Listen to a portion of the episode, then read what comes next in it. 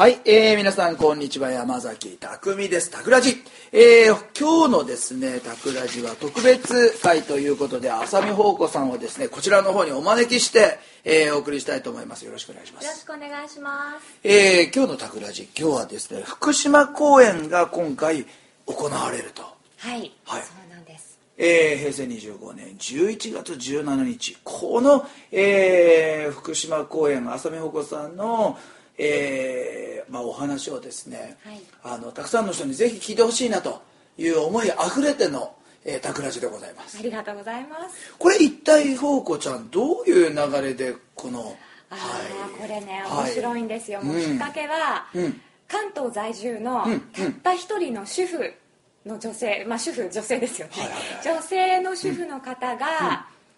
私の人生で思い残すことがあるとしたら浅見穂子さんの講演会をややっていないまだ、うん。っていう熱い思いから、はい。去年の夏頃に立ち上がったプロジェクトなんですね、なるほど。でその彼女がやっぱり両親の代から福島にとっても縁があって、だから何よりもその福島でやることに意味があると、はい。でさらにその地元のこの福島ハミングコールというところが、うん。その方のおじ様がうん。こう率いていらっしゃる合唱団ああなるほど。そこに合唱団があるわけだ。そうなんです、はいはい。なのでこの一部で、うん。あの私のお話をして、うん。二部でこの合唱団と一緒に、うん。ちょっと私も歌を歌おうかなと思ってるんです宝子ちゃんも歌うわけね。宝子ちゃん。ま大丈夫かな？いやいやいやいやいやあのねはい。歌は心ですよね。そうですよね。いやしかしながら、い。このたった一人のこの大橋さんですか？大橋忍さん？そうです彼女僕も電話いただいたりするんですけど、はいはい。そのなんていうの？パワフルというより真の強さというかその彼女のこの動いてみようがあのここまでどんどんどんどんいろんな人の縁とですね力を巻き込んでそうなんです。きてるわけよね。もうね、うん。私こうやってイベントの途中の段階から参加するのって実は初めてなんですよ、あ普通講演会って、はい。当日行ってお話しして、はいそれで帰ってきて終了ですよね。はいはいはいはい。ね匠さんもそうだと思うんですけれど。はいそれがそのこの途中の段階から、彼女がもう純粋にただただそれだ、途中経過を楽しんでるんです、うん。集客のために一生懸命になってるんじゃなくて、うん。とにかくこの思いを広げたいっていうふうに動くことで、うん。今、まあ、いろんなところから協賛とか講演をいただいてるんですけれど、はいはい。びっくりするぐらい大きな企業が、うん。その思いに打たれて、うん。じゃあ協力するよっていうふうにね、うん。どんどんミラクルが起こってる。あらららこれちょっとで聞きながらちょっとパソコン検索してほしいんですけどワクワク夢実現と入れてワクワクひらがなね。夢実現で検索するとこちらの講演会が出てくると思うんですけどその案内見ながらこれ聞いていただくといいと思うんですけど協賛等々のいろんな、えー企業、えーお名前がこう並んでおりますが彼女のエネルギー思いに巻き込まれた。まあ山崎匠も巻き込まれて今ここで喋ってるんですけどね。本当ですよね、はい。大橋さんはいがあったわけですそうなんです。突然ね、はい突然。でこういう私も後から知ったっていう。そうなんです。こういう講演会があるんだけどって言って。あららららその日行けないのね。ちょうど今パリに住んでるから、はい。ちょうどその日パリにいるよって残念だな。だけどなんかお手伝いとかできないかな告知とかって言ったら「はいわかりました。浅見穂子さんとラジオ収録してください」って言われて今これ収録してます。どうもありがとういやございます。いやいやいや。だけどなんていうのかなたくさん説明があったわけじゃないんですよ。あうん、たくさん説明があったわけじゃないんだけど「はい」って言ってしまうエナジー、ババイブレーションはい。波動そうなんですよ。それを感じますよね。そうなんです。ですからね、ここにも載ってます、まあ、ある某有名なお醤油メーカーの、食料品メーカーのところが、その福島公演のために、うん。その私のオリジナルラベルのついたうん。ワインを作ってくださることになったりとか、ワインも出ちゃう。そうなんです。だからそういう図らずものうんうん結果がいろいろと起こっていてでもね、講演会って私この1年間くらい経験して思うんですけれども、は私たちはただ1日のイベントだと思ってたんですが、はい。そこに集まった主催者とかうん。スタッフた当日のスタッフとかが、うん。あらゆる種類の人がいるわけですよ、うん学生からビジネスマンからうん。経営者から、はい。でみんなが同じこれをやりたいっていう目的のためだけに集っていて、そこには何のしがらみや、うん。こう損得もないんですよね、はい。はい。大人のクラブ活動ですよ。お祭り、でそういうノリで講演会を作ると、ん。そのエネルギーって、たった1日で終わらなくて、うん。その後何ヶ月もそのそこに残ってるわけですよね。そうすると何が起こるかっていうと、それぞれの人が自分の地元や家や会社に戻った時に、自分たちも何かできるよって言って新しい会社を起こしたり、新しいグループ立ち上げたり、っていう報告が半年くらい経ってから届いたりするんですね、はいはいはいはい。その1日だけのイベントじゃないんだと思ってだから私も途中から参加しよう面白いと思って。なるほど。水面に石がポコンと落ちたみたいにその何波紋リプルがそう。わーって広がっていきながらまた新しいケミストリー化学変化が起きていくと。そうなん随分素敵なまとめですね。はいはいはいはい。はいいやいやいや。いやでもその中でよ珍しいですよね。こうやって立ち上げのところから関わってるホーコちゃん。そうホークちゃんの心をもこう巻き込まそうれ私も巻き込まれてる、でなんかみんなが楽しそうにやってるから、え私も混ぜてみたいな当日だけじゃつまんないみたいな。なるほど。もうすでにその講演会の前に化学変化が起きてるってことなんだよね。はいはい。そしてこうやって初めからもう関わって、えー今からセミナーが11月17日か、はい。開かれるわけだけどもう一つ初めてのことあったねなんか。あのですね、あの作私がはい。曲に作詞をしたんですね「うん。うんで君に送る歌」っていうんですけれどもでその作詞した曲を、まあ、私も歌ってみようと。いう当日ね。僕はね、はい。歌声聞いてびっくりしましたけど ホークちゃん歌えるんですね。というかなんと美しい。いやいやいや正直に言っていいですよ。心洗われる。あそうですか。はい。いや感動したしこの歌詞もいいね。そうです素か晴らしいですよ。ちょっと軽く読んでみましょうか、はい。君へのこの言葉。また今日もいつも心にある。本当は叫びたい。お星様もほら聞いているよ。忘れないでね。一人ぼっちの今この時もそばにいる世界。時を超え今実る巡り巡るあの約束。これはね何なんだろう。何なんだろう。これ合唱されたら心の開けごまというか本うん。あの開けごまですよね。心をあのなんていうの？小尺な言葉がない。あ分かりやすい言葉ね、あのひねってないまっすぐな切なる言葉。でもその並びの中から呪文が出来上がって、あのまあもともと開いてる人もいるし、何か原因があって、えー、と閉じてる人もいる、もしくは開けられないかった人もいるかもしれないし、ね。壊れてる人もいるかもしれないですけどなんかそんな人たちのなんか魔法というか、それが開けごまになってですね、気づいたら頬が濡れていましたみたいな、そのなんていうのうっとくるというより気づいたら頬が濡れてましたみたいな感じのエネルギーを感じますよね、えー、嬉しい。いや素晴らしいですよあのこれ作曲された方は？はいこれ私の友人で私がとっても尊敬している小田善光さんっていう方なんですけれども、うん。その小田善光さんが一応その私のイメージで作った曲なんですね。だから最初タイトルは「浅見ほほこのテーマ」っていうタイトルで来て、うん。でそこを聞いた時に私がこう感じたことを言葉にしたので、うん。こうこの「君に送る歌」の「君」っていうのは、別にその特定の誰かではなくて、あなたの思う大事な人家族でもパートナーでも、うん。どなたでも、うん。に対しての思いなんですけど、なるほど。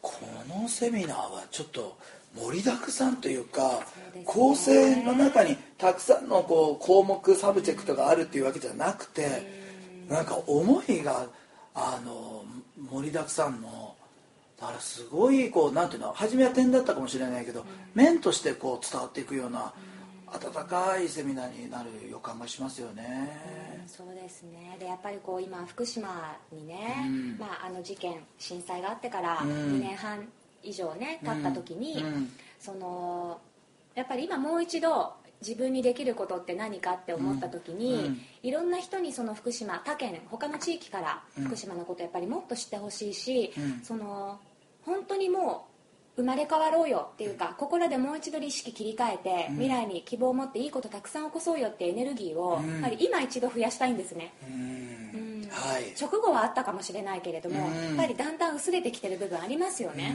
うん。うん。うん。そのエネルギーを悲壮なエネルギーを持ってやるんではなくて、楽しいまさに大人のクラブ活動の延長のような状態で届けたいんですよ、なるほど。このセミナー自体の、えーテーマこれですよね。あなたは絶対守られている。はい。2013年、これからの直感の生かし方。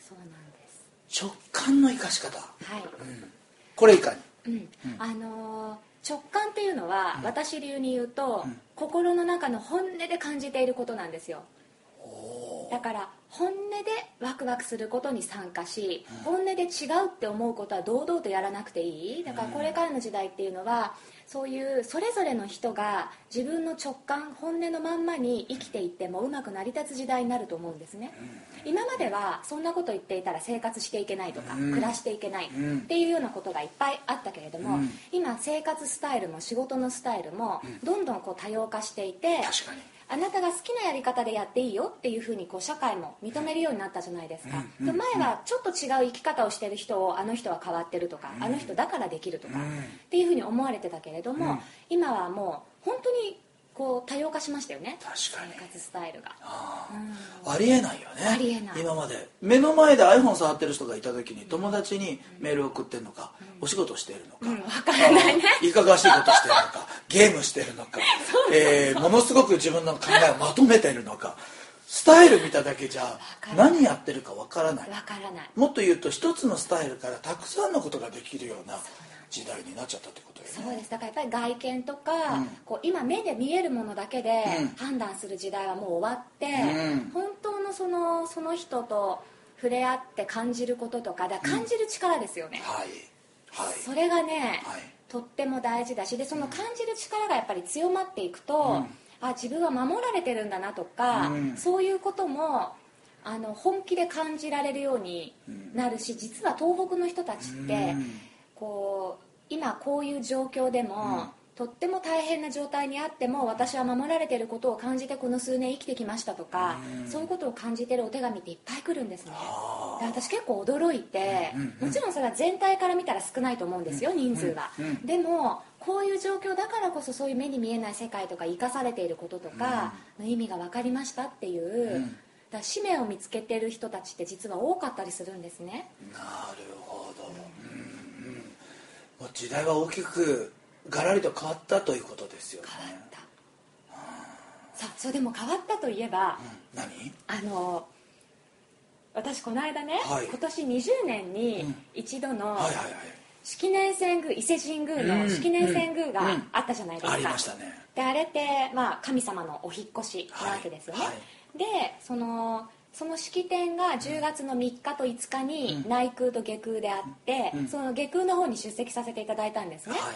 でその時にね、こう目の前で、日本の始まりとされるあの神様のご神体、はい。ご神体ってまあ鏡であったりとか、はい。それが白い布にこうくるまれて、ゆっくりとこう移動していくわけじゃないですか、それを目の前で見た時に、あやっぱりいよいよ日本っていうのは、国全体日本人全体が新しいステージに今移ったんだなというのをものすごく感じて、でそんなことって別にうちも神道じゃないですし、はい。常に神社のこと考えてるわけじゃないんですけど、日本の大元がああやって動くっていうことは、ここに住んでる以上ね日本という土地に、全員が影響を受けていて、何か新しい次元にガチャッと動いたんだろうなっていう気がしたんですよ。新しくなった。うん伊勢神宮僕地元だからね。そうなんですよね。ね。しかも僕今日ねあのあれ出雲大社から帰ってきたの今日。えそうなの？そうなんでまた？出雲大社もほら、うん60年そうの日とそうです。そして伊勢神宮も20そう年の日と重なってるんですすねごいことですよね。なんかだから本当にこうパラダイムがこうシフトするちょうど区切りのところなんでしょうね。まさにですよ。いやしかもああやって311があり、そしてまた今度は2000何年だっけ？あのオリンピック、はい。これ本当に日本にとって今通過して誰もが一つの心に触れ、そして新たに一つのこうマイルストーン的なものが設定され、先日もねあるあの編集者はい。もう80代の方なんですけど素晴らしい方と喋っててその今日本人はもう一度成功しようとしているんだって言われたの。あととてもインパクトのある言葉でなるほどね。今もう一度成功しようとしていく。その成功っていうのは人によって意味合いが違ったりするかもしれないけど失ったものを取り戻すっていう意味かもしれないしもしくは新しい自分と出会うとか成長の扉を開けるとかいろんな意味の成功があると思うんですけど確実にパラダイムはシフトしてますよね。そうですね。それを感じる。うん。まあそんな時にやっぱり一番大切なのは自分の何をもって幸せとか何をもって成功っていう定義づけですよね。そうなんですよ、うんうんうん。まさにだからブレない自分でで、うん。今まではその定義が、うんメディアだったり社会の流行だったり、うん。何かこの世の中で言われているこれが幸せっていうものにみんな合わせて生きてきたんですよね、はいはい。だけどそれは100人いたら100通りでよくって、うん。自分の心がだからまさに直感と本音で幸せだって思う形をうん。取っていけばうん。いいんですよね、そうよね、うん。その誰かから渡されたテンプレートにのっとった幸せとかね。じゃなくてああ幸せだとある人はそれを見て幸せだと思わないかもしれないものですよね逆に言うとね。それでいいんですよね、うんうんうん。うんまあ、社会が提供してくれたり企業が提供してくれた幸せが幸せの形がうん。日本国民にとって幸せな時代もあったわけですよね。そうなんです。そのレールが素敵な道だった時代もあったと、うんうん。でもそれが個人のそれらのものと合わなくなってきてるよということですよね。そうなんですどうやったら見つけれると思う？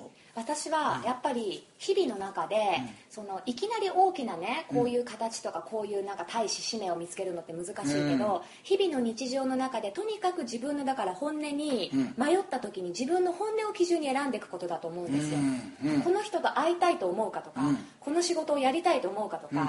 こっちの道に行くかあっちの道に行くか、選択の瞬間って無数にあるじゃないですか、その時に情報とか常識とか周りの意見じゃなくてまず自分がどっちが居心地よいかで選んでみる、うん。それを訓練していくと、うん。知らない間に自分の幸せの形になってますよね。なるほど。それやらないとちゃんと誰かが教えてくれたフォーマットに乗るもんね。そうなんですよ。それで何とかの方法とかで本読んじゃうんですよ。それはいかんそれはいかん。いかない。それはいかんいかん。あ自分が聞くってことね。あのーうん。実はちょうどそのね、うん本音の通りに生きようっていう、うんうん。みんな違ってみんないいっていううんことをこうもっと少人数で考えようっていうようなうんお話し会も11月の9日にあってほうほうこれは、えー、とどこであるの？これはね、えっと大阪なんですけれども、うんうん。400名でまだちょっとお席があるのでなるほど。よかったら。これはどこで調べるといいんだろうか？これはですね、うん。あの私のホームページからのスケジュールにも載っていますし、はい。この朝日カルチャーセンタうん。ーというところを、うん。と朝見ほほこを入れていただければバツッと出てくる、はい。11月9日土曜日、えーお昼間14時からですね会場はホテルエルセラエルセラン大阪。これにあなるほど。堂島ですね。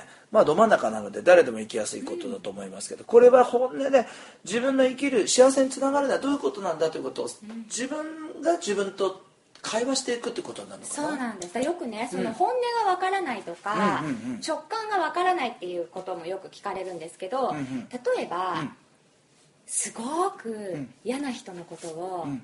今思い出してみてください、うん。その瞬間にもやっとするじゃないですか、そのもやっていうのが、もうノーっていう答えなんですよね。ああこのもやかんはノーだと。そう。はい。だけど今度自分が例えばすごく好きな人とか、うん。それこそ極端なこと言ったら、じゃあ観音様の顔とか、うん。何でもいいんですけど、ん。なった時のあのふわっ好好きって思うそのうわっていう気持ちがはい。直感で言うイエスなわけですよ。っなるほど。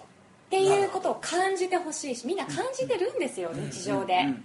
でも案外なんていうのかな些細というか、感じ始めるとはっきり分かるか、些細だったり、もしくは下がった時に下がったということを認識せず下がった自分の思考で現実を始めるケースもあるよね。ありますね、これ要は感情に飲まれ飲み込まれていて、感情をコントロールしてないよね。ね。コントロールというか認識できてないよね。認識できてない。今自分がどういう状態にあるのか,、だから自分がモヤモヤっとしてるなって思っ分かれば、うん。その時点でやっぱり切り替えようって思いますよね、はい。やっぱまず自分が今どういう状態にあるかうん。を感じてほしいですよね、なるほどそうすると自分の心の奥にある本当の自分の声とアクセスしたと。そう。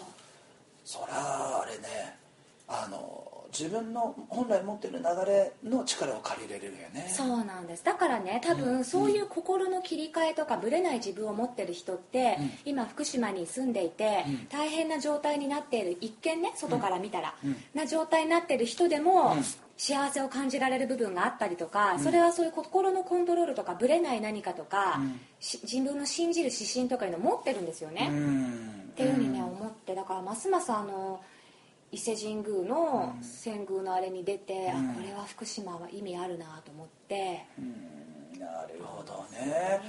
この11月17日に向けてもう本当に現地でもいろんな方々が力と力を合わせ合ったり縁と縁が結ばれたりという形でもう今続々とそちらに向かってエネルギーは出来上がってるわけですよね、はい。もうこの過程にもこんなに、えーシンクロニシティがたくさん起きて。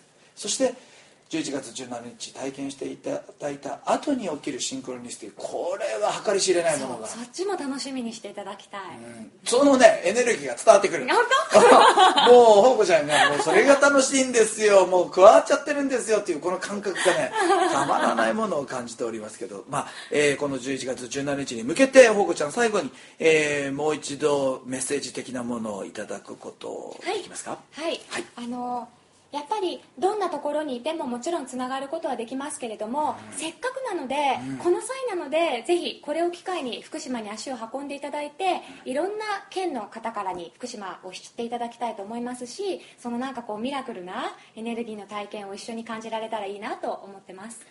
ということで、えー平成25年11月17日福島県、えー文化センターにて行われる浅見保護さん、えー福島講演会。